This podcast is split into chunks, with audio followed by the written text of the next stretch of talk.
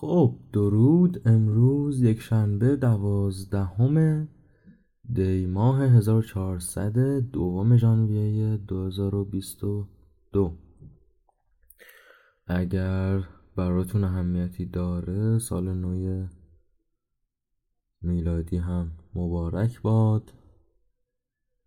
ارزم به حضور شما که امیدوارم که سال بهتری باشه. دست کم امیدوارم که کووید کم رنگ تر شه. فعلا که متاسفانه پر رنگ تر شده.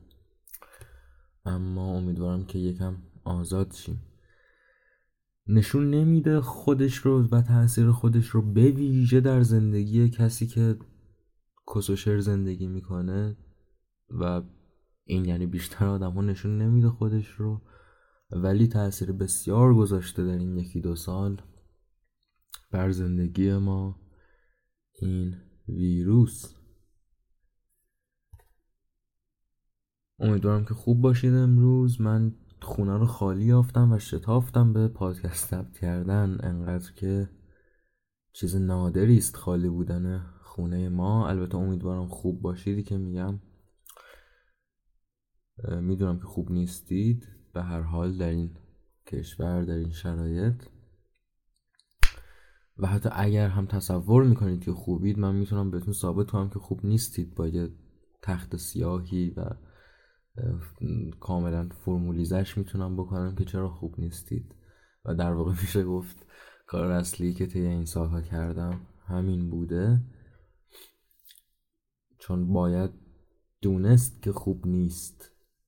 وز برای تلاش برای بهتر شدن یه آدمی داریم به نام سلاووی ژیژک که نظریه پردازه و یه حرف خیلی بامزه ای داره. میگه که The main goal of نقل به مضمون The main goal of philosophy is to make you see what deep shit you are in.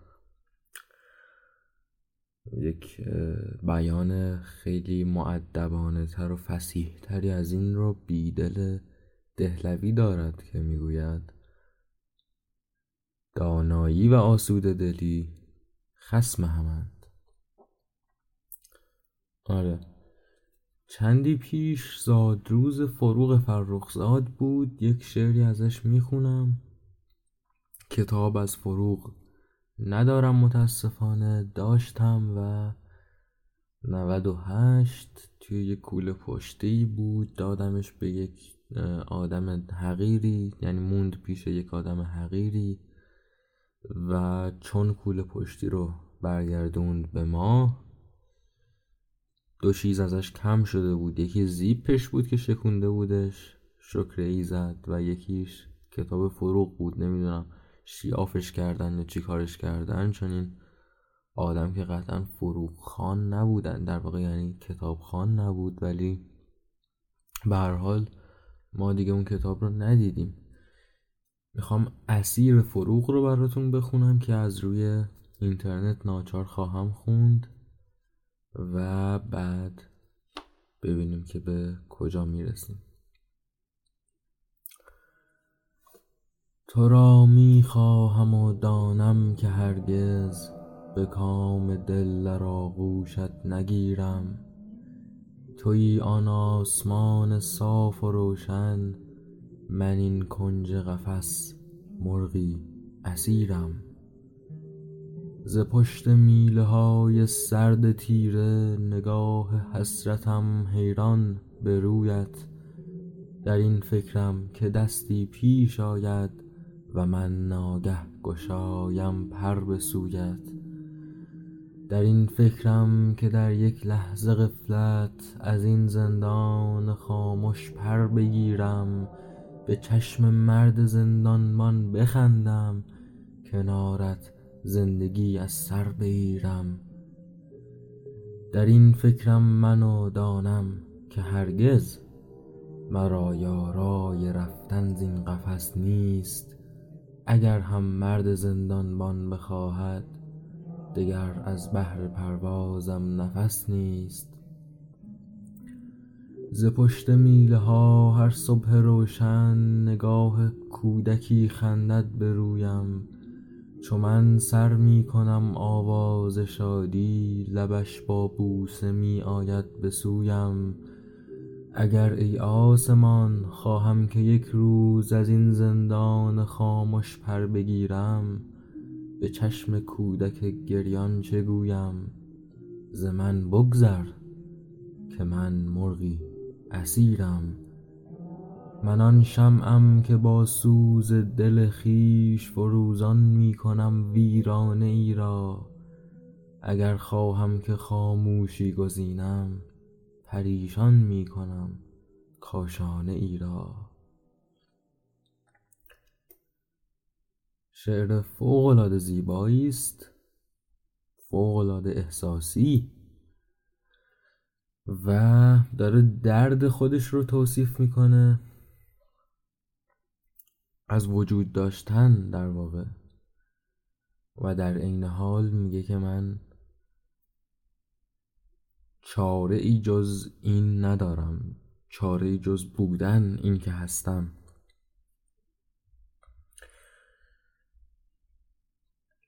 این شعر رو یک خواننده بسیار بسیار بزرگ افغان ما داشتیم به نام احمد ظاهر.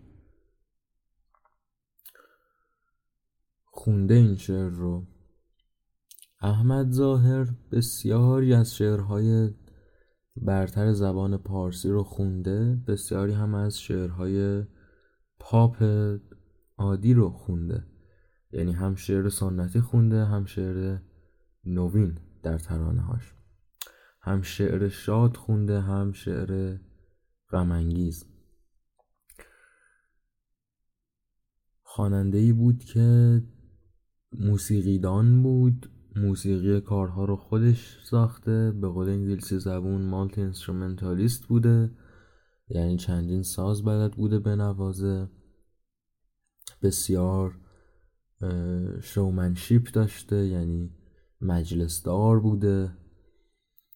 و بسیار پرجذبه و کاریزماتیک و جوون مرگ شده. مثل بسیاری از هنرمندان مورد مهر و عشق ما ایشون هم در جوانی از دنیا میره. سی و چند سالگی میمیره در یک تصادف رانندگی می‌گویند که یک تئوری توطئه‌ای درباره مرگش هست که می‌گویند کشته شده. به این خاطر که چندی پیش از مرگش در مجلسی اجرا کرده که از آن دختر یک آدمی بوده که اون آدم اون مردی که پدر این دختر بوده آدم بسیار خشک مذهبی بوده. البته که تئوری توته است ولی باز به قول انگلیسی زمون یه مسئله شیرینی دارن میگن you can never know.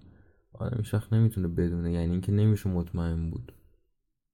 You never know with these people. یعنی وقتی پای این ملت در میون باشه که در این مورد هستند ملت خشک مذهب دیوانه ای که میلیون ها میلیارد ها ساله که خاورمیانه رو به تصاحب گرفتن وقتی پای اینها در میون باشه آدم نمی‌تونه مطمئن باشه هیچ وقت. حتی اگه سائقه هم به احمد ظاهر می‌زد ما نمی‌تونستیم بگیم به مرگ طبیعی مرده. اگر درست به یادم باشه دقیقا همون روزی که زاده میمیره روز تولدش میمیره احمد ظاهر و داستان دردناکی است. به هر حال خانش ظاهر رو از اسیر فروغ براتون پخش می‌کنم.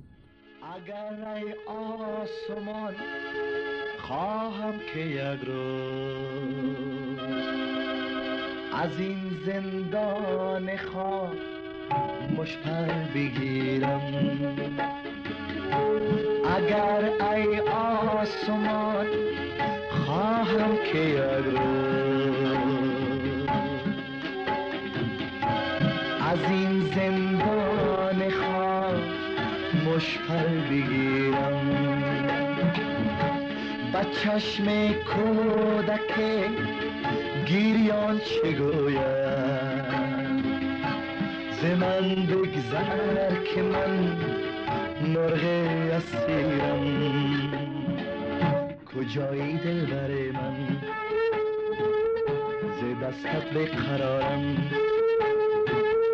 کجایی دلبر من؟ ز دستت بقرارم. میرم ز عشقت جانا کجایی تو؟ در انتظارت ماندم. جانا کجایی؟ در انتظارت ماندم. جانا کجایی؟ کجایی دلبر من. ز عشقت بقرارم تو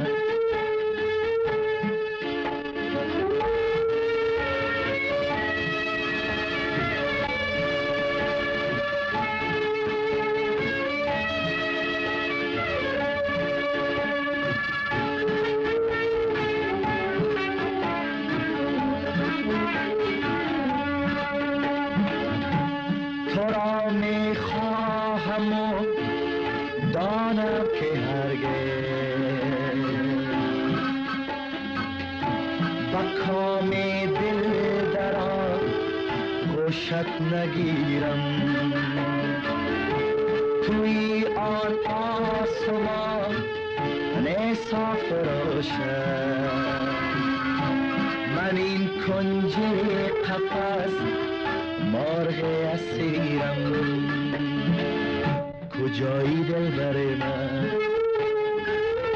ز دستت بقرارم کجایی دلبر من؟ ز دستت بقرارم کجایی دلبر من؟ ز دستت بقرارم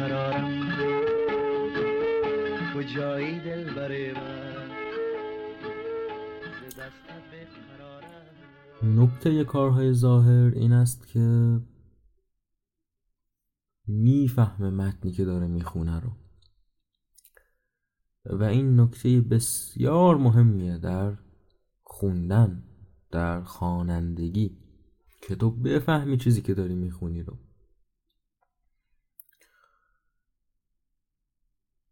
حالا این معناش این نیست لزوما که تو درست بخونی و غلط نخونی. مثلا هایده بسیاری جاها غلط خونده شعر رو.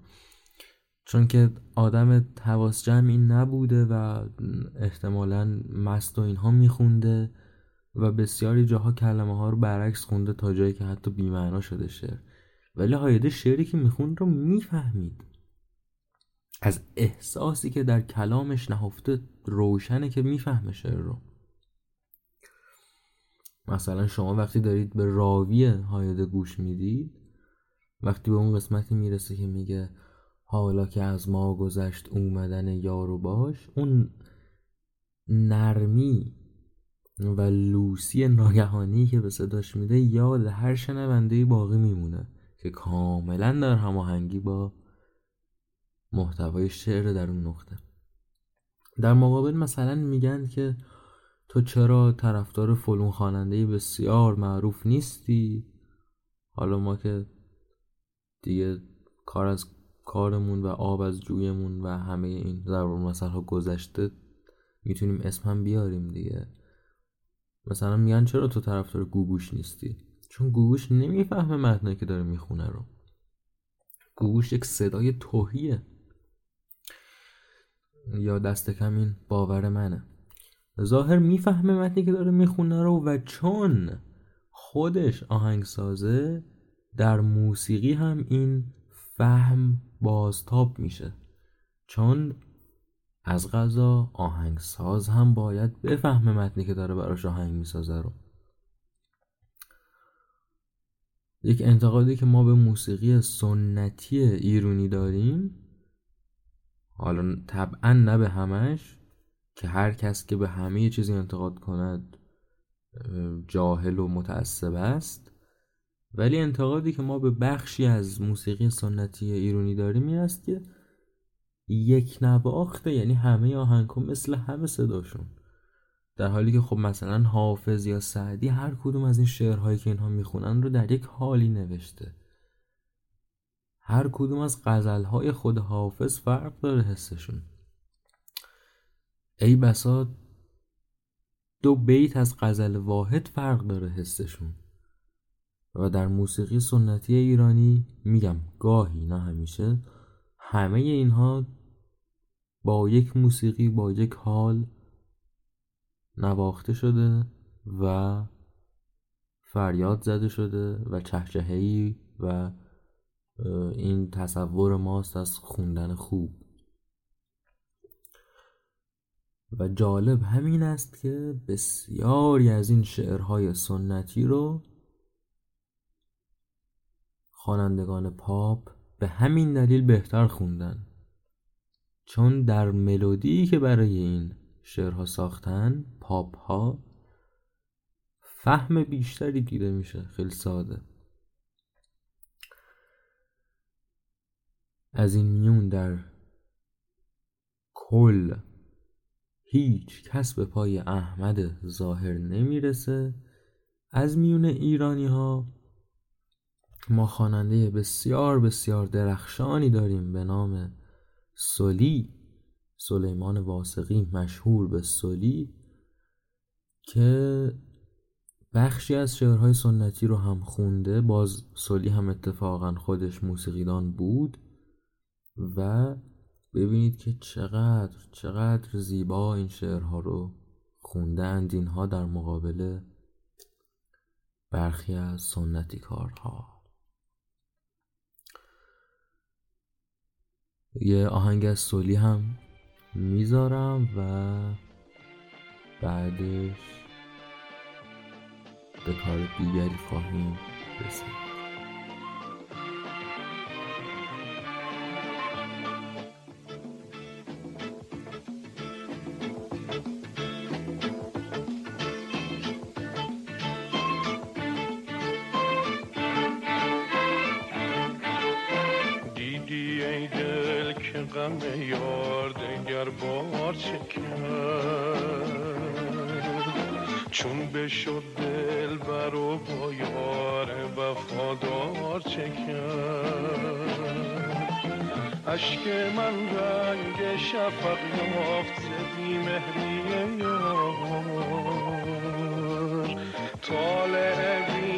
شفقت بین که در این کار کرد وای از آن مست که با مردم هشیار چکند وای از آن مست که با مردم هشیار چکند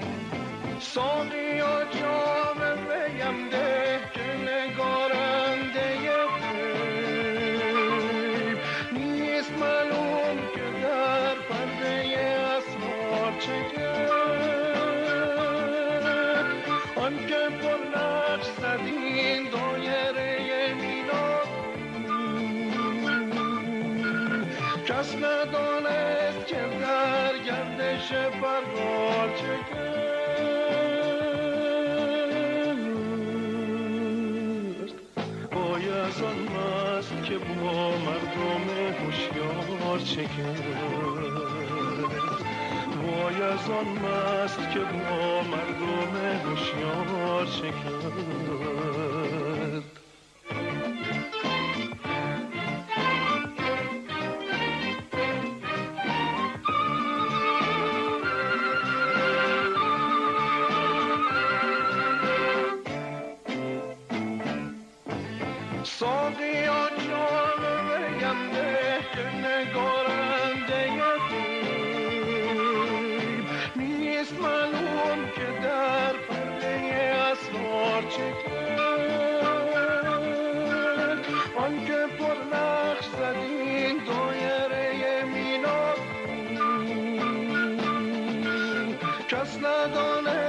که در گردش پرگار چه کرد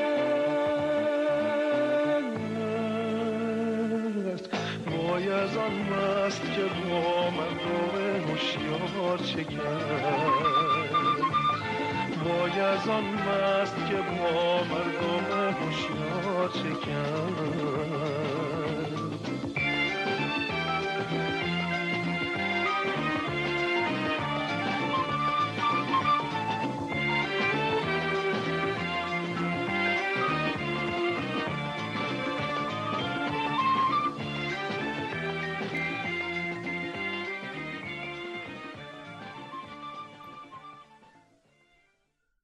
خب می‌خوایم درباره یکی از شاهکارهای تاریخ ادبیات جهان صحبت کنیم به نام بیگانه. کتاب فرانسوی است از نویسنده بزرگ آلبر کامو. در انگلیسی ترجمه شده به The Stranger. و گاهی یک مورد فکر می‌کنم ترجمه کردن The Outsider. حالا استرنجر یعنی همون بیگانه و غریبه. اوتسایدر یعنی آدمی که ترد شده آدمی که منزوی است. که ترجمه مفهومی تریه و خوب نیست این به نظر من اگر کامو عنوان مفهومی تر می‌خواست خب عنوان مفهومی تر انتخاب می‌کرد. می‌دونید چی میگم؟ به طور مشهوری از نویسنده بزرگ ایرلندی ساموئل بکت پرسیدند که آقا در این کتاب معروف شما در انتظار گودو گودو به معنی گاده؟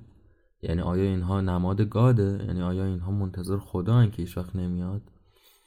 و بکت جواب داده که اگه منظورم گاد بود که می نوشتم گاد نمی نوشتم گودو. و این ناداستان بامزه نکته خیلی مهمی درباره ترجمه می‌تونه در خودش داشته باشه. ما باید دقیقا چیزی که نویسنده نوشته رو تلاش کنیم انتقال بدیم. دست کم در ترجمه ادبی در ترجمه که هدف رسوندن خبره یا رسوندن حرف. حالا میشه حرفهای دیگری زد. و خب عنوان این فرانسوی کتاب من فرانسه بلد نیستم مطلق. کاملا ممکن اشتباه تلفظ کنم ولی چیزی شبیه لطقانژه خب دقیقا واژه حتی همریشه استرنجره بنابراین من ترجمه استرنجر رو برای عنوان بیشتر دوست دارم. می‌خوام پیش از اینکه خود کتاب رو معرفی کنم بگم که کدوم ترجمهش رو پیشنهاد می‌کنم. به فرض که شما فرانسه نمی‌دانید مثل من. ببینید در کل که اگر شما یک زبونی رو می‌دونی هر کتابی رو به اون زبون بخون. به زبون اصلی بخون که خیلی مشخصه. اگر نمی‌دونی اینو من در اپیزود اول اول این مجموعه پادکست ها گفتم. اسم اون اپیزود هست دریافتن به ترجمه درباره خوندن ترجمه و دیدن فیلم ترجمه شده و ایناست. اگر زبون اصلی رو بلد نیست ترجمه انگلیسی رو بخون حد المقدور حالا ممکن بگیم که چرا این چه غرب پرستی و انگلیسی پرستی است مگه ترجمه فارسی چه عیبی داره؟ چند تا نکته هستش. باز میگم اینها رو اونجا گفتم اما خیلی سریع مرور می‌کنیم. یک بسیار پیش می آید پیشتر حالا رایجتر بود خوشبختانه کمتر شده. بسیار پیش می آید که مترجم فارسی زبان از انگلیسی برگردونده نه از زبان اصلی. یعنی ترجمه دو بار ترجمه شده که این دقت کار رو آشکارا میکاهه دو در ایران رقابت میون ترجمه ها وجود نداره. علت این هم باز چند تاست. یکی اینکه اساسا خواننده کتاب زیاد وجود نداره. دو اینکه نشریه هایی که به کتاب هایی که به صورت روزمره چاپ میشن بپردازن وجود نداره. مثلا نشریه ادبی اگرم چاپ بشه که مثلا عموی من فقط احتمالا بخونه تازه یعنی نشریه هم که چاپ بشه کسی نمی‌خونه. ولی همونی هم که چاپ میشه در ایران مثلا هر شماره احتمال اینکه بیاد و به شاهکارهای ادبی کهن بپردازه یا به یک ترجمه محمد غازی بسیار بیشتر است از اینکه بپردازه به اینکه خب فلون کتاب در اومده که این اتفاقا پیش میاد. مثلا کتابی در میاد. دو نسخه ترجمه ازش همزمان منتشر میشه از دو تا نشر مختلف. این به ویژه در کتاب های ناداستان کتاب های غیر داستانی رایجه من زیاد دیدم.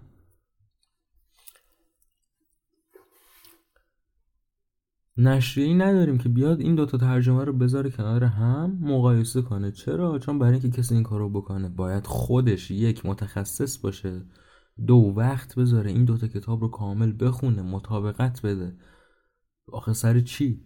که یه متنی بنویسه برای نشریه که هیچ نمی‌خونه بعد مثلا سر هزار تومن در بیاره طبعا دست نمیده ممکن نیست. در جامعه انگلیسی زبون اما رقابت میون ترجمه ها بسیاره و منظور اینجا به ویژه ترجمه آثار مشهوره. یعنی هر ترجمه جدیدی که منتشر میشه توسط یکی از این انتشارات بزرگ مثل Vintage مثل پینگوین مثل چه می‌دونم Random House که فکر می‌کنم جزی از همون پینگوینه و تا پایان. پشت جلد کتاب. در مقدمه ای کتاب توضیح داده شده که چرا این ترجمه بهتر از ترجمه های دیگر است. روش کار مترجم چه بوده؟ یعنی تعهدی که مترجم انگلیسی زبان داره به متن اصلی رو خیلی خلاصه بخوایم بگیم مترجم فارسی زبان نداره. و بنابراین اگر تونستیم ترجمه انگلیسی می‌خونیم مشخصا منظورمون ترجمه انگلیسی از یک انتشارات بزرگه وگرنه صرف اینکه مثلا مادر من رفته انگلیسی ترجمه کرده کتابی رو دلیل نمیشه که من ترجمه مادرم رو به فرض مثال ترجمه نابغه ای چون حسن کامشاد مثلا ترجیح بدم یا نجف دریا بندری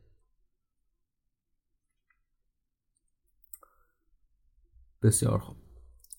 ترجمه انگلیسی که ما از این کتاب پیشنهاد می‌کنیم از آدمی است به نام Matthew Ward W A R D. انتشارات Vintage Vintage International. این Vintage بسیار نشر خوبی است. بسیاری از این کتاب هایی که ارزشمندن رو واقعا با شرایط خوبی چاپ کرده.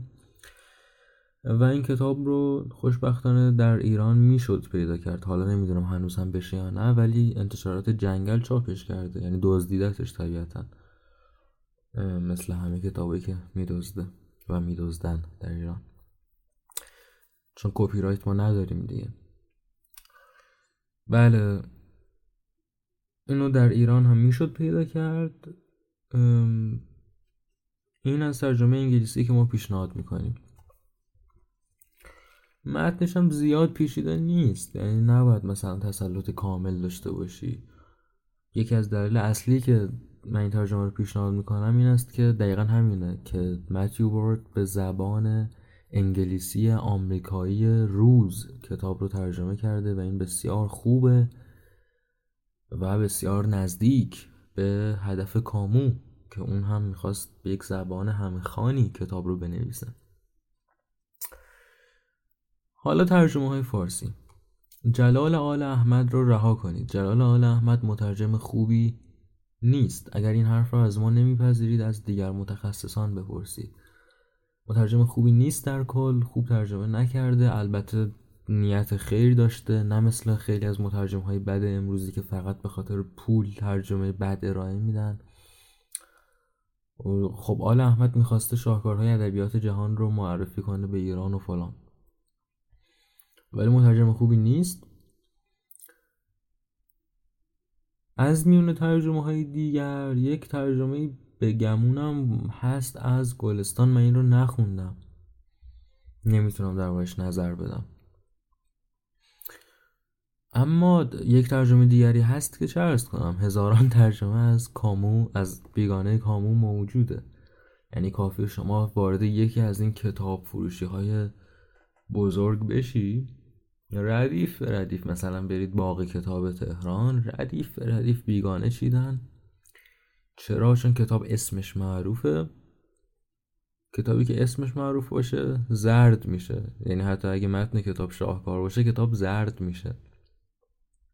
چون هر اولاغی میره می‌خره و میندازه گوشه خونش.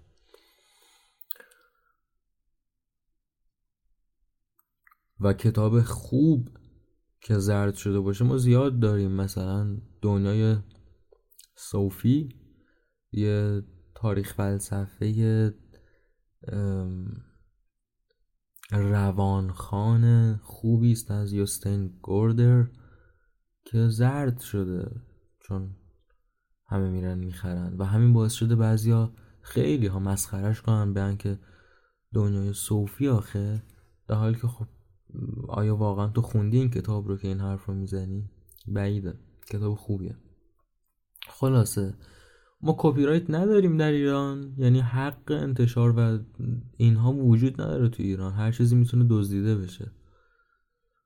و به همین دلیل منم همین الان می‌تونم کتاب کامو رو ترجمه من همین الان می‌تونم هر کتابی که دلم می‌خواد از هر زبونی ترجمه کنم و بفروشم به شما و کل پولش رو خودم به جیب بزنم. برمیدارن سای... برمیداشتن دست کم. الان نمی‌دونم هنوز این سایت ها وجود دارن یا نه. چون حکومت شروع کرد بستنشون. فیلم های خارجی رو میذاشتن برای دانلود بعد اشتراک می‌گرفتن از دانلود کننده. یعنی داره پول می‌گیره از شما برای اینکه دانلود کنی فیلم هایی رو که خود طرف دزدیده.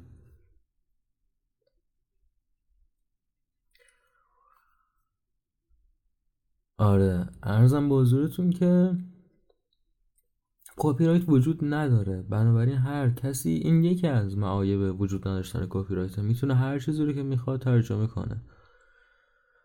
در حالی که اگر وجود داشت یه تعهدی ایجاد می‌شد. حالا خوشبختانه الان نسبت به ده سال پیش 20 سال پیش 50 سال پیش خیلی خیلی بیشتر به کپی رایت بها داده میشه در ایران. بعضی انتشارات ها مثل نشر برج. کاملا تحت کپی رایت کار می‌کنن و این بسیار بسیار چیز خوبی است فرهنگ خوبی است که امیدوارم جا بیفته و چیرشه به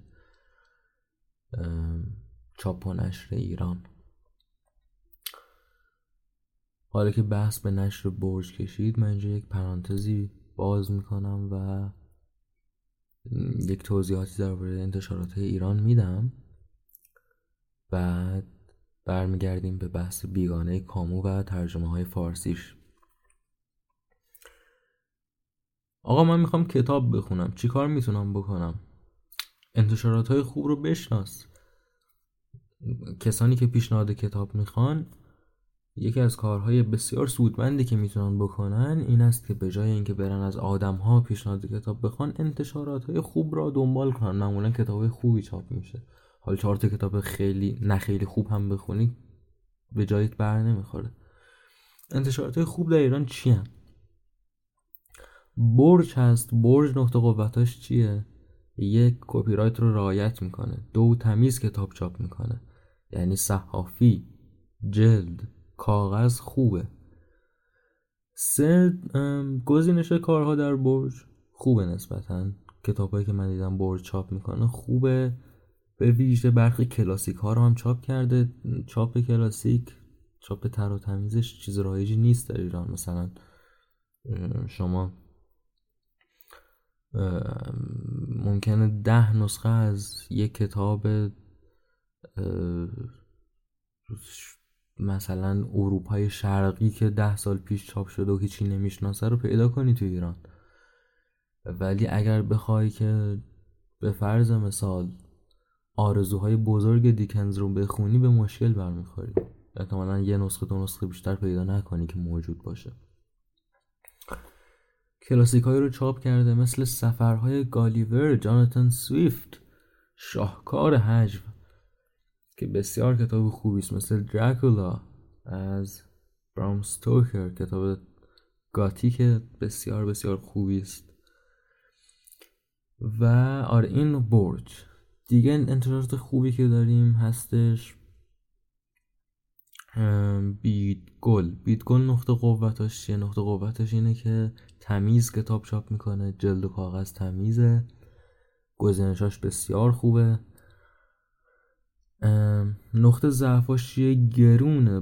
بیت گل بسیار گرونه نسبت با اینکه همهشون گرونن ولی نسبت به ناشرهای دیگه هم گرونه بیت گل نقطه ضعف دیگرش چیه؟ من کتابی که ازش خوندم ترجمه های از سانتا که من خوندم از بیت گل درباره عکاسی و کتاب دیگری و مترجم خوب عمل نکرده. البته این حرف زیاد و حرف خاصی نیست بیشتر مترجم ها خوب عمل نمی‌کنن در ایران. این هم از این. انتشارات دیگری هست به نام اطراف. اطراف نقطه قوتش چیه؟ تمیز کتاب چاپ می‌کنه. جلد و کاغذ خیلی خوبن. کیفیت ترجمه و تدوین نسبتا بالاست. نقطه چیزش چیه؟ نقطه ضعفش چیه؟ انتخاب هاشن کتاب خیلی ویژه چاپ نمی‌کنه. اطراف کتاب علوم انسانی متوسط بالا چاپ می‌کنه. خوندنشون خوب و سرگرم کننده است ولی بیشترشون خیلی شاهکار نیستن. اینا انتشارات های برتر کشورم به نظر من برج و بیتگل و اطراف. انتشارات های دیگه زیادن که شاهکار چاپ کردن مثل نیلوفر مثل ماهی مثل هرمس. اما اینها خود انتشارات خوب نیست کاری که چاپ کرده خوبه. خود انتشارات خوب نیست یعنی چی؟ یعنی هزار تا مشکل ممکنه ما بهش بر بخوریم ممکنه چاپ کتاب خوب نباشه. صحافیش خوب نباشه طرح جلدش خوب نباشه جنس کاغذ خوب نباشه درست بریده نشده باشه قطعش زشت باشه. مترجم ممکنه خوب نباشه. ممکنه متن رو نفهمیده باشه. و و و. اما حالا در باب کارهایی که چاپ کردن بهتر انتشارات کدومن؟ الان نام بعضی رو گفتم. ماهی و هرمس رو من به ویژه پیشنهاد می‌کنم. خود انتشارات خوب نیستن به ویژه هرمس انتشارات فوق العاده افتضاحیه از نظر خود انتشارات. آدم های واقعا گاوین و بعد کتاب چاپ می‌کنن. ولی کتاب های بسیار بسیار خوبی چاپ کرده. درباره زبان شناسی بسیار کتاب ها چاپ کرده. درباره ادبیات کهن ایرانی بسیار کتاب ها چاپ کرده و اینها به شدت پیشنهاد میشه. ماهی انتشارات پولکیه و باز مترجماش خیلی مالی نیستن عموما ولی کتاب های خیلی مهمی چاپ کرده در زمینه تاریخ. یک کتاب های تاریخی خیلی خوبی داره ماهی. و دو باز علوم انسانی. کتاب های یک مجموعه کتاب چاپ کرده به نام مختصر مفید. من خوندن این مجموعه کتاب رو به هر کسی پیشنهاد می‌کنم. کتاب های کوچکی هستن هر کدوم برگردان هایی هستن چند از مجموعه بسیار بزرگتری به زبان انگلیسی از انتشارات دانشگاه آکسفورد که نام اصلی مجموعه هست Very Short Introductions. مثلا Very Short Introduction to History. فرض بگیرید. ماهی ترجمه کرده مختصر مفید تاریخ. اینا کتاب خوبی هستن نسبتا. اینو گفتم بگم چون که پیشنهاد کتاب زیاد ازم می‌خوان.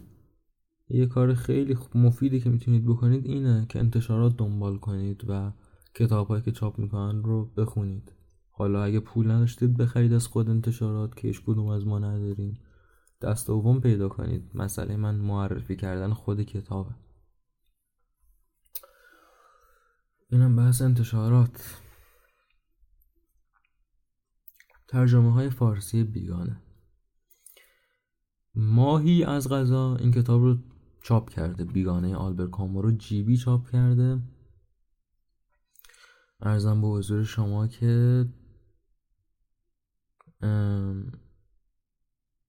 خشایار دیهیمی پدر نازنین دیهیمی که از دنیا رفت. متاسفانه ام، خشایار دیهیمی مترجم بدی نیست. مترجم خوبی است نسبتا. نصر روانی داره. نقطه قوت های ترجمهش چیان؟ یک نقطه قوت اصلی. نصر روان دیهیمی شما می‌تونی این کتاب رو بخونی. عربی نیست کتاب. عبری نیست کتاب مثل بسیاری از ترجمه ها یک آدمیزاد سالم عقل این کتاب رو ترجمه کرده و نوشته. دو دیهیمی سه تا نسخه رو تطبیق داده وقتی که ترجمه کرده کتاب رو. دو تا نسخه انگلیسی افزون بر اصل فرانسوی. این باعث میشه که با دقت نسبتا بالایی متن برگرده. حالا نقطه ضعف ترجمه دیهیمی چیه دقیقا همینه که سه تا نسخه رو تطبیق داده برای ترجمه. چون اگر به اندازه کافی تسلط داشت به فرانسوی که سه تا نسخه استفاده نمی‌کرد. اینکه دو تا نسخه انگلیسی هم استفاده کرده یعنی فرانسه بلد نبوده بعد کافی. و در واقع از زبون واسطه ترجمه کرده. اما باز میگم قابل خوندن چیزی که ترجمه کرده و خوبه. اما یک ترجمه بهتری هم به باور من هست که نخوندمش خودم. پس از کجا می‌دونم ترجمه بهتریه؟ چون از فرانسه مستقیم برگردونده شده. باز این بحث پیش میادش که وقتی میگم چون از فرانسه برگردونده شده منظورم این نیستش که مثلا مادر من از فرانسه برگردونده باشه. طبیعتا در اون صورت ترجمه واسطه تحقیق شده یه تر تمیزی مثل دیهیمی ارجحیت داره. به مثلا ترجمه دانشجوی ترم دوی فرانسه. اما این کتاب رو ما یک استادی داریم محمد رضا پارسایار. مترجم فرانسه است. و بسیار بسیار آدم خوبی است. کتاب های زیادی هم از زبان فرانسه ترجمه کرده به فارسی. و پارسا یار این کتاب رو ترجمه کرده برای بیانه رو برای نشر هرمس. موجودم هست. جفتشون موجودن هم نسخه ماهی هم نسخه هرمس. احتمالا نسخه هرمس زودتر از چاپ خارج بشه. محبوبیت خیلی کمتری داره. نسخه هرمس با توجه به اینکه محمد رضا پارسایار این کتاب رو برگردونده از فرانسه به فارسی من سخت گمان بر این می‌برم که نسخه پارسایار بهتر از نسخه دیهیمی باشه که از سه تا کتاب مختلف استفاده کرده. این هم از این. معرفی خود کتاب نیازی نیست بهش واقعا. کتاب شاهکار ادبیات جهانه. اگرم نباشه باید خوب بخونید بفهمید دیگه که چه آشغالی بوده. وقتی کتابی به این درجه مشهوره و به این درجه پسندیده میشه نخوندنش سزا نیست. داستان آدم عجیب و غریبیه. همون بیگانه ای که در عنوان بهش اشاره شده. که طی اتفاقاتی تصادفا یک آدمی رو به قتل میرسونه و فرایند دادگاه این آدمه.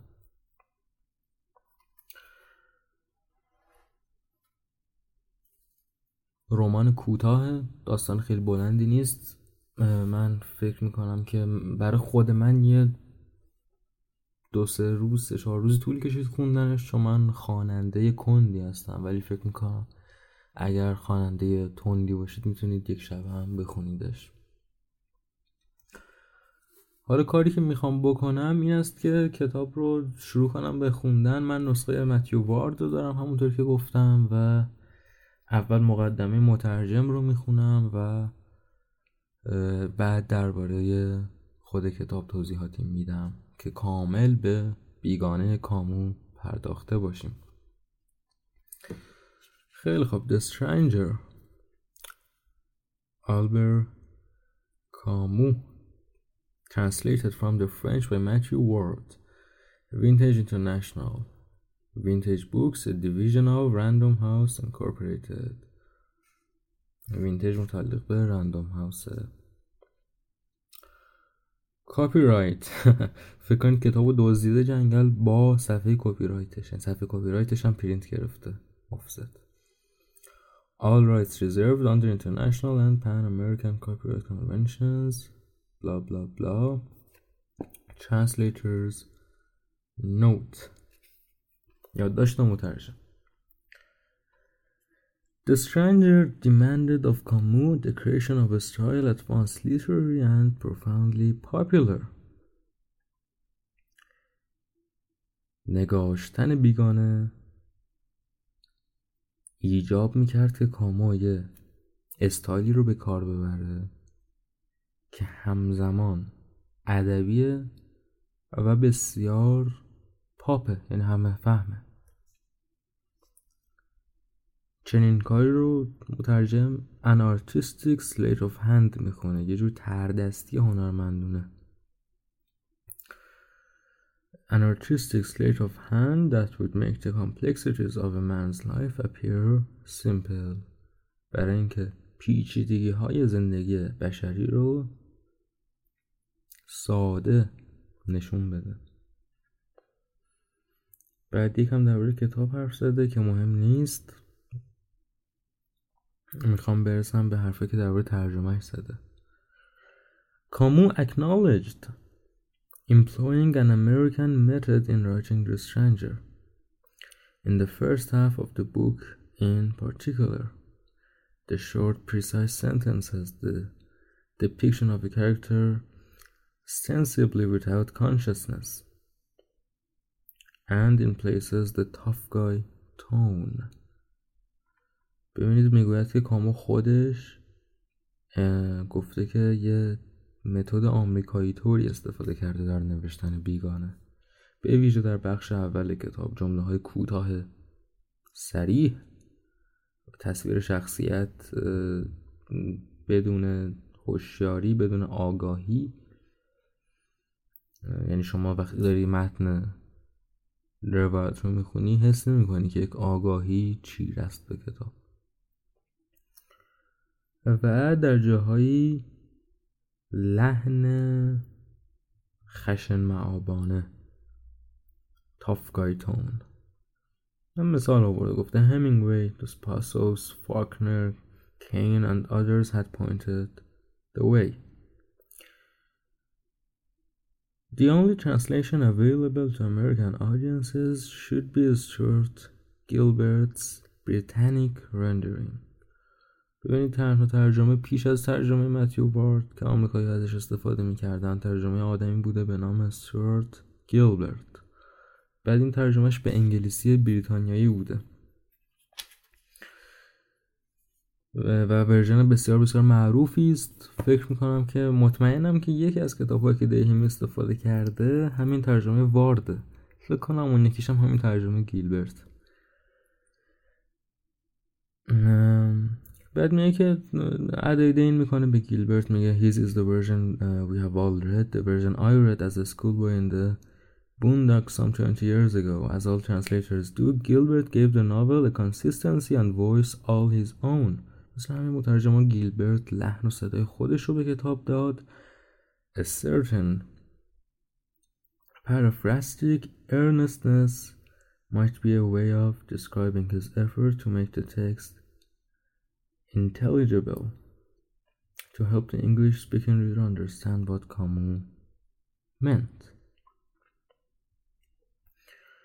In addition to giving the text a more American quality خب تفاوت آشکار نخست این است که ترجمه وارد به انگلیسی آمریکاییه I have also attempted to venture further into the letter of Camus' novel To capture what he said and how he said it not what he meant.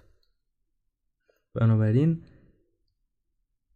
ادعای وارد این است که ترجمه وارد دقیق تره و کمتر مفهومیه و این چیزی است که من بسیار میپسندم در ترجمه ادبی. In theory the latter should take care of itself. میگه روی کاغذ شما وقت latter اینجا که میگه منظور اینه. میگه روی کاغذ شما وقتی که دقت ترجمه رو بالا ببری خود به خود دقیق ترین معنا و مفهوم رو هم انتقال میدی. یعنی ترجمه مفهومی یک سوء تفاهمه. وقتی ما میگیم ترجمه سریح منظورمون نیستش که تحت و لفظی مثلا اگه نوشته بودش که جوجه رو آخر پاییز میشمارن شما بیاری که they count the chicken at the end of the fall به جای اینکه بگی مثلا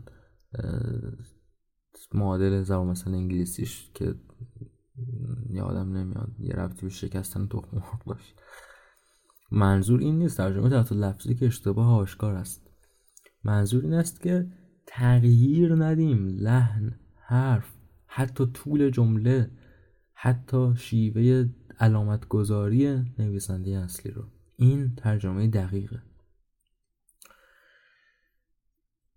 When Morso meets old Salamano این داره به متن کتاب اشاره می‌کنه. این کتاب رو نخوندید یکم به مشکل برخواهید خورد در فهمیدن این اشارات.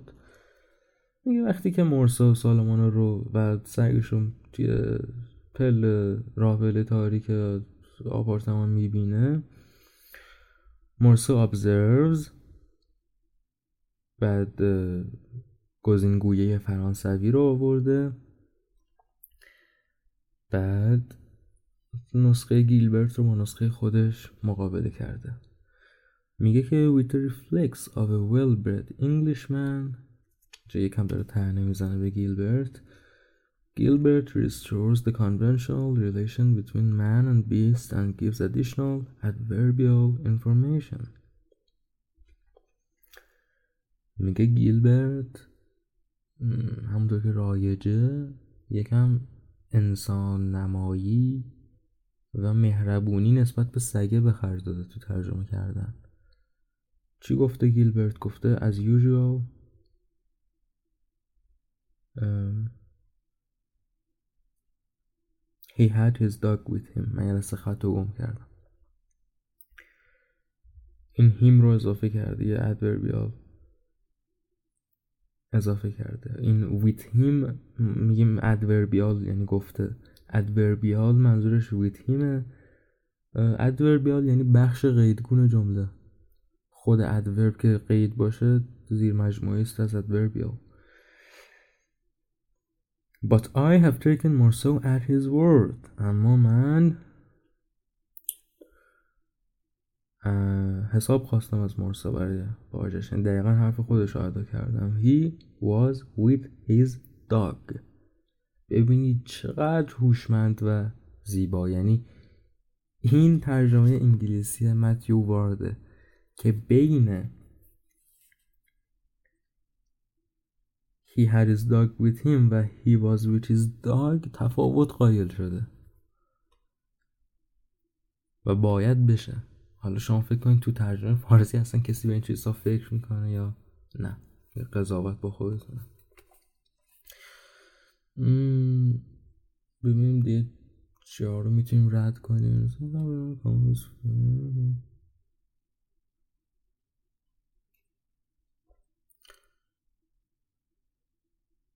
آها این این نمونه دیگر هم بخونم بعد دیگه میگذریم از مقدمه وارد گفته no sentence in French literature in English translation is better known than the opening sentence of The Stranger بسیار جمله معروفی جمله آغازین رمان بیگانه میگه امروز مامان مرده It has become a sacred cow of sorts and they have changed it یعنی این جمله که در زبان انگلیسی دهه ها به شکلی که گیلبرت ترجمهش کرده بوده و یک جمله بسیار معروفی بوده رو اومده و تغییر داده.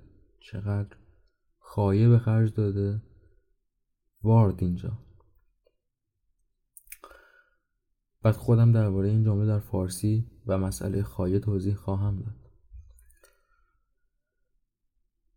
In his notebooks, Camus recorded the observation that the curious feeling the son has for his mother constitutes all his sensibility.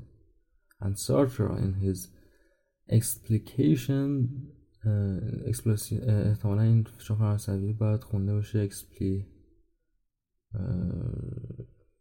کاسیون یا همچین چیزی به حال یه عنوان فرانسوی داره مقاله ژان پل سارتر درباره بیگانه رو میگه که این مقاله رو من خوندم ترجمه انگلیسیش رو و مقاله خوبی هم نیست. کلا سارتر آدم خیلی درست حسابی نیست.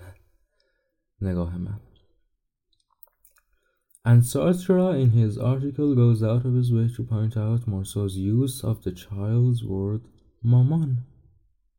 When speaking of his mother ممکنه بدونید مامان که ما میگیم واژه فرانسویه To use the more removed adult mother is, I believe, to change the nature of Marcel's curious feeling for her. It is to change his very sensibility. ببینید گیلبرت واژه مادر رو به جای مامان آورده اینجا وارد به درستی ادعا می کند که واژه مامان در خود صمیمیتی دارد که بسیار کلیدی است انتقال دادنش در این کتاب. چرا که مسئله این کتاب این نیست که مرسا نسبت به مادر خودش بی احساسه مسئله این کتاب اینه که مرسا فقط و فقط نسبت به همه چیز صادقه آدم کس و شعرگویی نیست مثل بقیه. و اینکه این مادری اش رو که در کل کتاب به خاطر بیرحمی به مادرش ظاهرا داره سلاخی میشه توسط جامعه مرسو چنین مهربونونه مامان خطاب می‌کنه. نشونگر مهمی است در کتاب. و وارد آورده مامان died today حالا می‌تونست بگه مام died today فرقی نمی‌کرد. ولی به حال مادر رو نیاورده.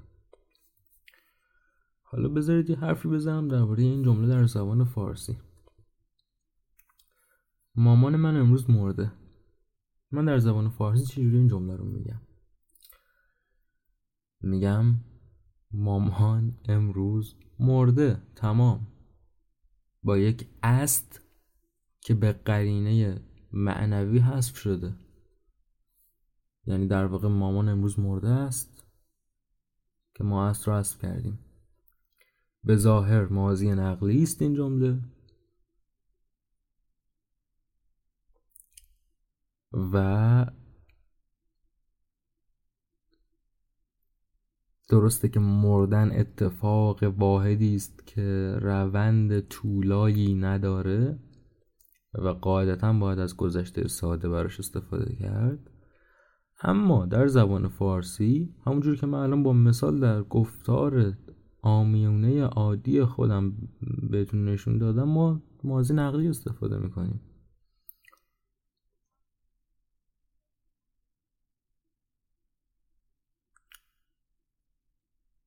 چرا این کارو می‌کنیم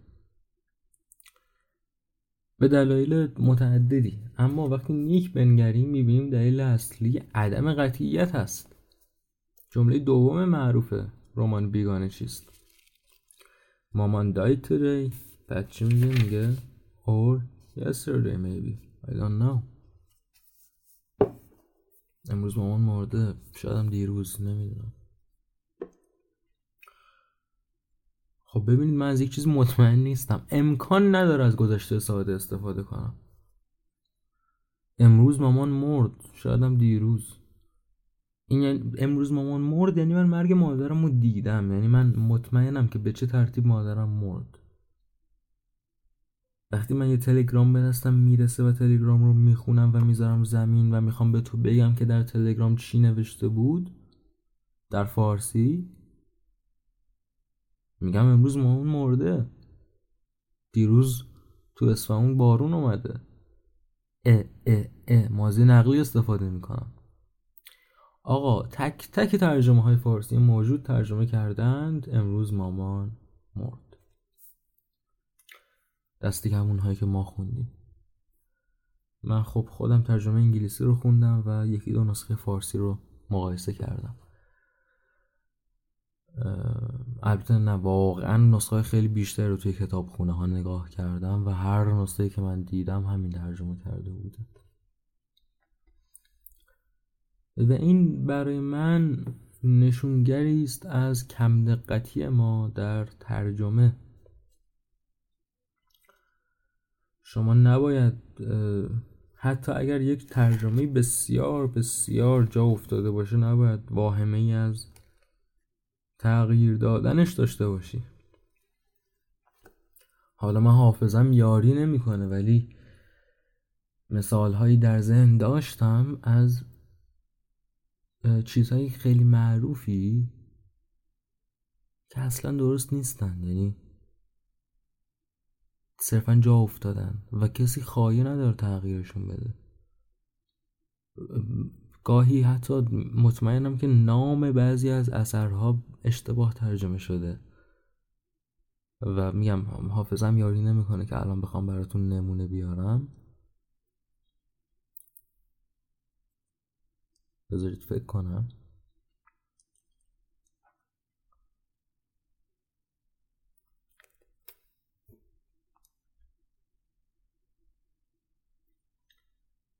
خب چیزی یادم نمیاد واقعا ولی مثلا داشتم به فیلم ها فکر می‌کردم. الان خیلی ها ما یه فیلمی داریم به نام One Flew Over the Cuckoo's Nest از میلوش فورمان که هم کارگردان بسیار درخشانی است هم فیلم بسیار بسیار درخشان و بزرگی است. این فیلم مال ده هفتاد اگه اشتباه نکنم. هفتاد و پنج شاید نمی‌دونم.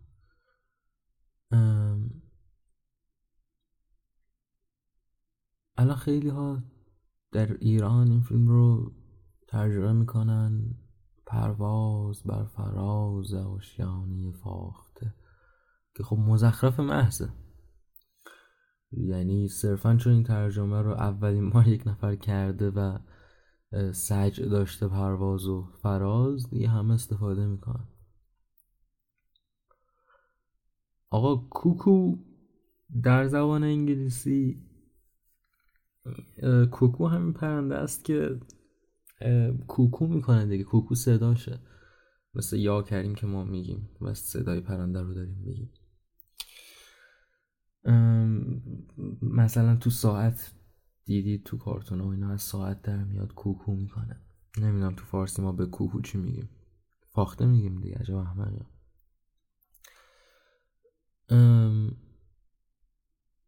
کوکو در زبان انگلیسی و در فرهنگ انگلیسی نماد کسخولیت نماد دیوانگی و خلوشلی و از دست دادن عقله مثلا یکی دیوونه میشه یا دیوونه که نمیشه مثلا یکی کار احمقانه می‌کنه ممکنه رفیقش بگه هیزگان کوکو به عنوان مثلا صفت استفاده کنه از کوکو. یعنی اینم که کسخل شد رفت. خب flew over the cuckoo's nest. cuckoo's nest کجا میشه؟ آشیانه فاخته. میشه جایی که دیوونه ها توشن.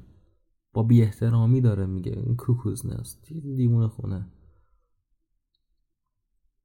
داره با بی احترامی و نگاه بد دیوونه خونه رو توصیف می‌کنه. و وان فلو over یعنی یکی پرید. یکی در رفت. تو این رو به ترجمه ادبی تحت لفظی کنی که پرواز بر فراز آشیانه فاخته مطلق اشتباهه. یعنی اصلا یک لحظه معنای عنوان رو نمیرسونه. معنای عنوان همون چیز دیگری است که بس- بسیار رایج بود و حالا سر این قضیه آشیانه فاخته کمتر استفاده میشه. دیوانه از قفس پرید آقا جان. دیوانه از قفس پرید. این به طور اعجاب آوری نزدیکه به عنوان اصلی. این همشه مثالی خواستم بزنم. آره ما کلا خوب است که اگر سمت ترجمه رفتیم چنین دقت هایی به خرج بدیم. بذارید یک مثال بامزه دیگه براتون بزنم. یک شاهکار بسیار مشهور دیگری ما داریم در ادبیات جهان به نام مسخ. یا به قول انگلیسی زبون متامورفوسیس از فرانس کافکا جمله نخست این رمان هم رمان نیست داستان کوتاه جمله نخست این داستان هم بسیار مشهوره در دنیا. میگه وقتی یه روز گرگور زامزا از خواب بیدار شد دید که جاش تبدیل به یه حشره مخوفی شده. واقعا جمله شاهکاریه یعنی بسیار جرأتمندانه و هنجار شکنانه و تنظامیز و درخشان این شیوهی که کافکا داستانش رو شروع می‌کنه. مترجم های انگلیسی که دیگه اصلا از مترجم های انگلیسی کافکا نگم براتون. یعنی دیوانوار دقیقا. انقدر رقابت سر ترجمه کافکا وجود داره. تو ایران ما یه حداد داریم ترجمه کرده. یعنی دیگران اصلا از انگلیسی برگردوندن که ترجمه کافکا از انگلیسی که اصلا قابل خوندن نیست. از هر زبون واسطه قابل خوندن نیست کافکا. از خود آلمانی هم قابل خوندن نیست کافکا. یک نفر کلا در ایران از آلمانی برگردونده. اگر اشتباه نکنم اسم کوچکش علی اصغره. علی اصغر حداد. داستان های دیگر کافکارم ترجمه کرده یعنی ما هیچ رقابتی مطلق وجود نداره. و تا جایی که یه آدمه یکم نگاه کردم ترجمه بدی هم نکرده. ولی مثلا در همین مورد جمله اول مسخ یک نکته خیلی بامزه ای داره. و اون اینه که در زبان اصلی آلمانی این جمله آخرین واژش اون واژه‌ایه که معناش میشه حشره مخوف. آخرین بخششه. یعنی تو کل این جمله شما هنوز نفهمیدی نکته تنامیز و عجیب تنظامیز و عجیب ماجرا رو. و خب مترجم انگلیسی این رو رعایت کرده. یعنی این نسخه که من دارم یادم نیست مال چند انتشاراتیه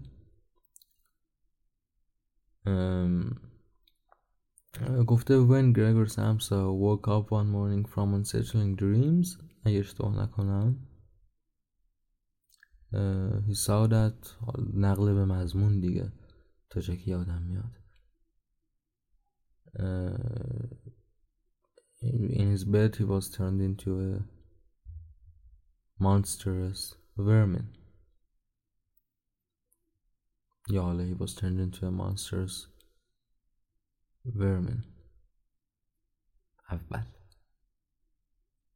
یعنی یک جوری ترجمه کرده که یک هم در انگلیسی بومی غریب هست ولی افکتی که کافکا ایجاد کرده رو تلاش کرده بازسازی کنه. و من چک کردم و حداد این چنین نکرده و کلا اصلا مثلا کافکا دو جمله به کار برده حداد کرده تشون یه جمله. خب این نصر تو نصر قابل خوندن و خوبی است.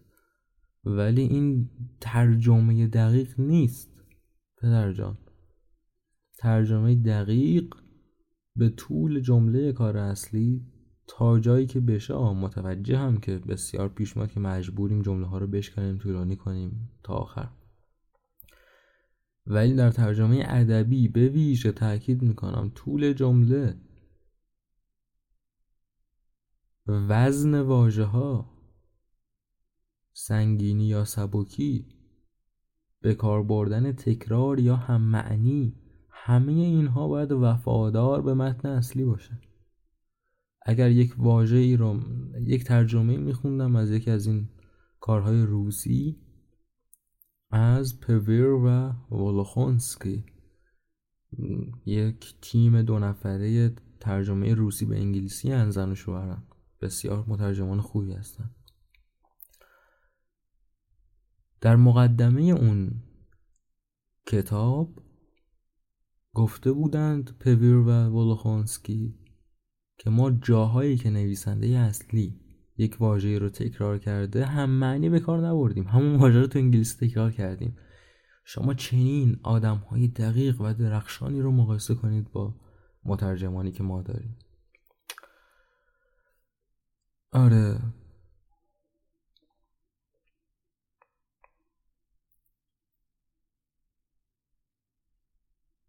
خب بیگانه. همونطور که گفتم کتابی است درباره آدمی که صادقه. و صادق بودن اساسا آدم رو جلوی جامعه قرار میده. اینها شعار نیست اینها حرفای بسیار دقیق جامعه شناختیه که جامعه اساسا در فرهنگش جا افتاده که چپ و راست به خود دروغ بگه.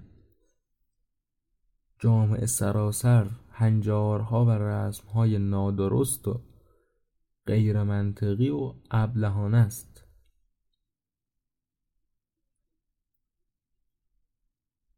جامعه میگه که مثلا چه می‌دونم. کسی که تن فروشی می‌کنه آدم بدیه. کسی که پدرش معلوم نیست که حروم زاده است. حروم زاده کسی که مثلا مکان ایجاد می‌کنه برای اینکه یه آدم فاحشه ای بره کارش رو انجام بده.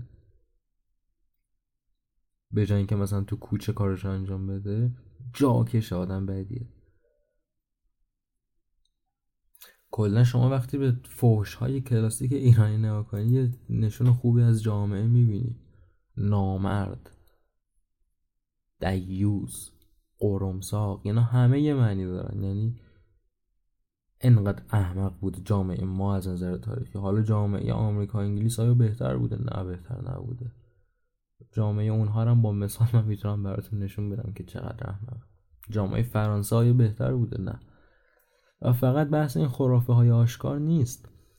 بحث ظریفترین تعاملات روزمره است. یعنی حتی ظریفترین اتفاقات و رفتارهای روزمره بیشتر نزدیک به همه آدم ها ناراسته پر از دروغ پر از خیانت به خود به منطق به راستی.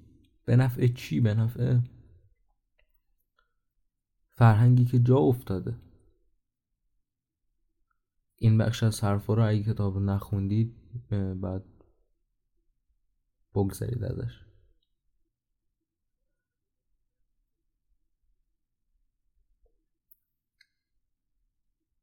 مورسو به خاطر این تا پایان کار میره.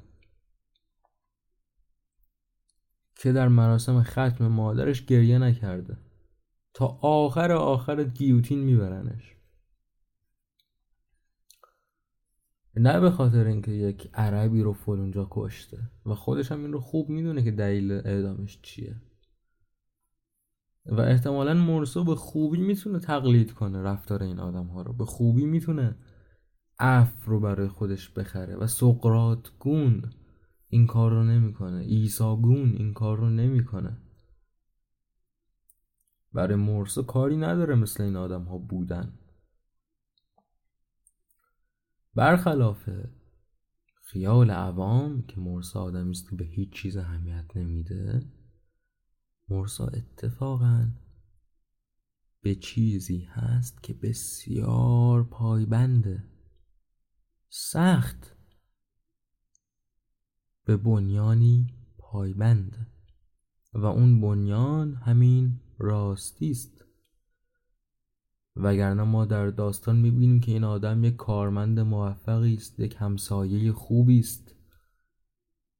مشکلی نداره در ارتباط برقرار کردن با آدم ها در زنبازی در هیچ چیز مشکلی نداره.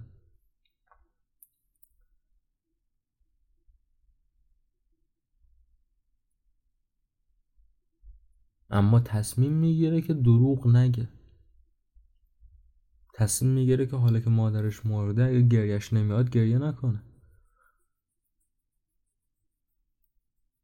احساسات واقعیشو نشون بده تصمیم می‌گیره که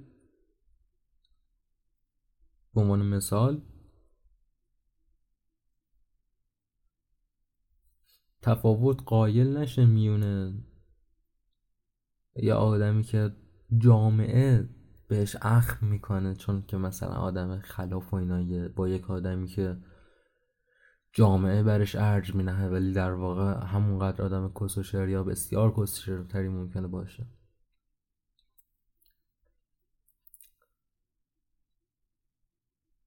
و خب این آدم باید بمیره. و میمیره.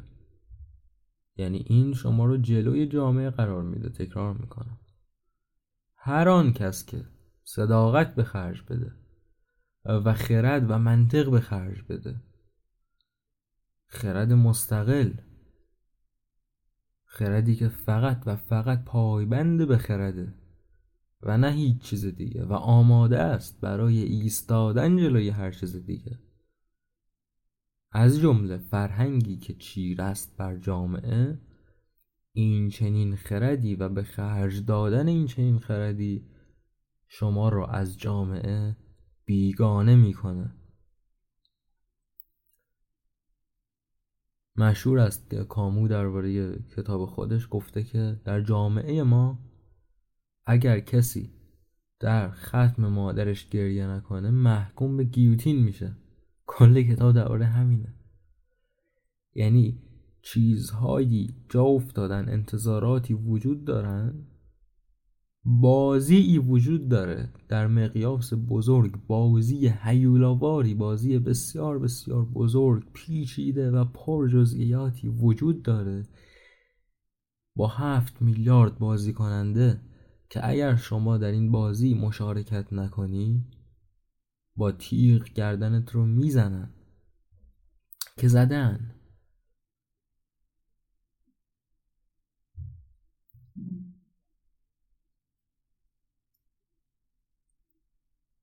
اما درخشش مسئله به این است که کماکان راه رستگاری همین به خرج دادن خرد و راستی و همین بیگانگی است. یعنی مرسا یک قهرمان راستینیه.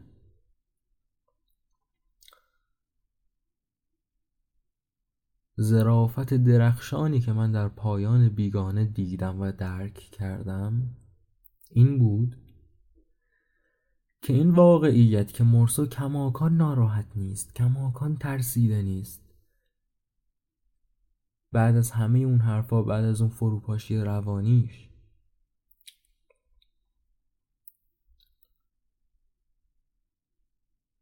در جمله آخر کتاب میگه که و شادانه منتظر آدم هایی هم که قرار بیان و اعدامم رو تماشا کنن. وقتی که این چنین وضعی رو داره مرسو چه اتفاقی افتاده؟ چرا؟ خب اگه آدم خردمندیه چرا عصبانی نیست چرا ناراحت نیست از این ملت؟ دم آخری. بابا کسکشو چرا منو دارید گردن می‌زنید.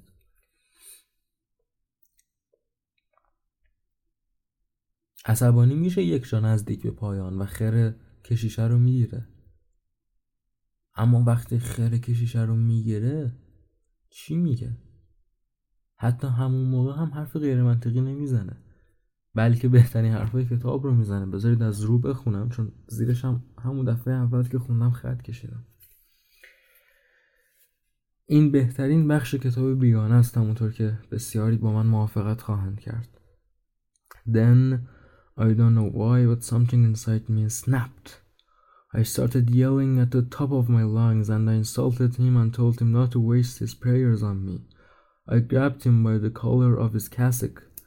I was pouring out on him everything that was in my heart cries of anger and cries of joy. دقت کنید joy همزمان با انگرش. He seemed so certain about everything, didn't he? And yet none of his certainties was worth one hair of a woman's head. He wasn't even sure he was alive because he was living like a dead man, whereas it looked as if I was the one who'd come up empty handed. But I was sure about me, about everything, surer than he could ever be, sure of my life and sure of my death I had waiting for me. Yes, that was all I had, but at least I had as much of a hold on it as it had on me. I had been right. I was still right. I was always right. I had lived my life one way and I could just as well have lived it another. I had done this and I hadn't done that. I hadn't done this thing but I had done another. And so it was as if I had waited all this time for this moment and for the first light of this dawn to be vindicated. Nothing, nothing mattered, and I knew why. So did he. Throughout the whole absurd life I'd lived, a dark wind had been rising toward me from somewhere deep in my future across years that were still to come, and as it passed, this wind leveled whatever was offered to me at the time in years no more real than the ones I was living. What did other people's deaths or a mother's love matter to me? What did his God or the lives people choose or the fate they think they elect matter to me? When we're all elected by the same fate, me and billions of privileged people like him who also call themselves my brothers. Couldn't he see? Couldn't he see that? Everybody was privileged. There were only privileged people. The others would all be condemned one day, and he would be condemned too. What would it matter if he were accused of murder and then executed because he didn't cry at his mother's funeral? Salamano's dog was worth just as much as his wife. The little robot man was just as guilty as the Parisian woman my son married, or as Mary who had wanted me to marry her. این مری دومی که گفتیم ماریه در واقع فرانسوی است ماری Why did it matter that Raymond was as much my friend as Celeste, who was worth a lot more than him? What did it matter that Marie now offered her lips to a new Morceau? Couldn't he, couldn't this condemned man see? And that from somewhere deep in my future, all the shouting at me, gasping for air. جد نفسش بند میاد چی داره میگه آیا اینها فریادهای آدمی هن که حس می‌کنه حقش خورده شده؟ آیا اینها ناله های حزنن؟ آیا این آدم حزینیه؟ آدم محزونیه؟ میگه من داشتم از خشم و از شادی فریاد میکشیدم. همیشه حرفش درست بوده هست و خواهد بود. این رو می‌دونه. می‌دونه این کشیشی که در مقابلشه برتری به او نداره.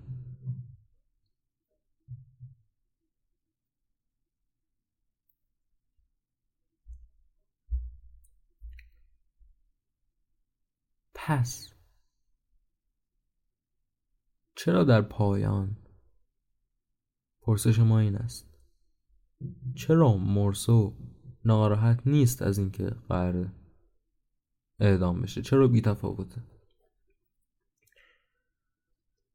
مگر نه اینکه می‌خواد زندگی کنه بیشتر. مسئله این است که مرسو درک می‌کنه که گریزی از مرگ خودش نداره و در همین تکگویی فریادگون به کشیش میگه میگه که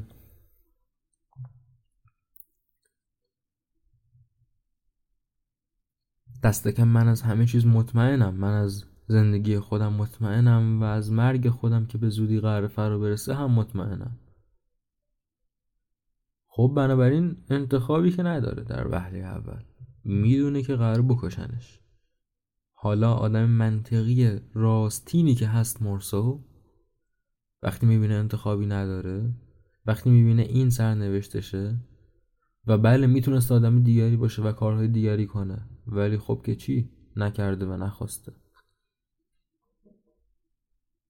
ناراحتم نیست.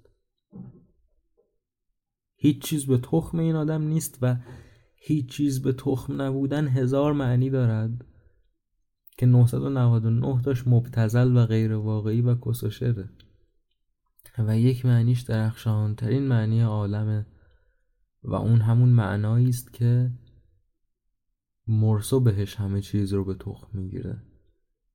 و بعضی ها دوست ابزوردیسم نامش بدن.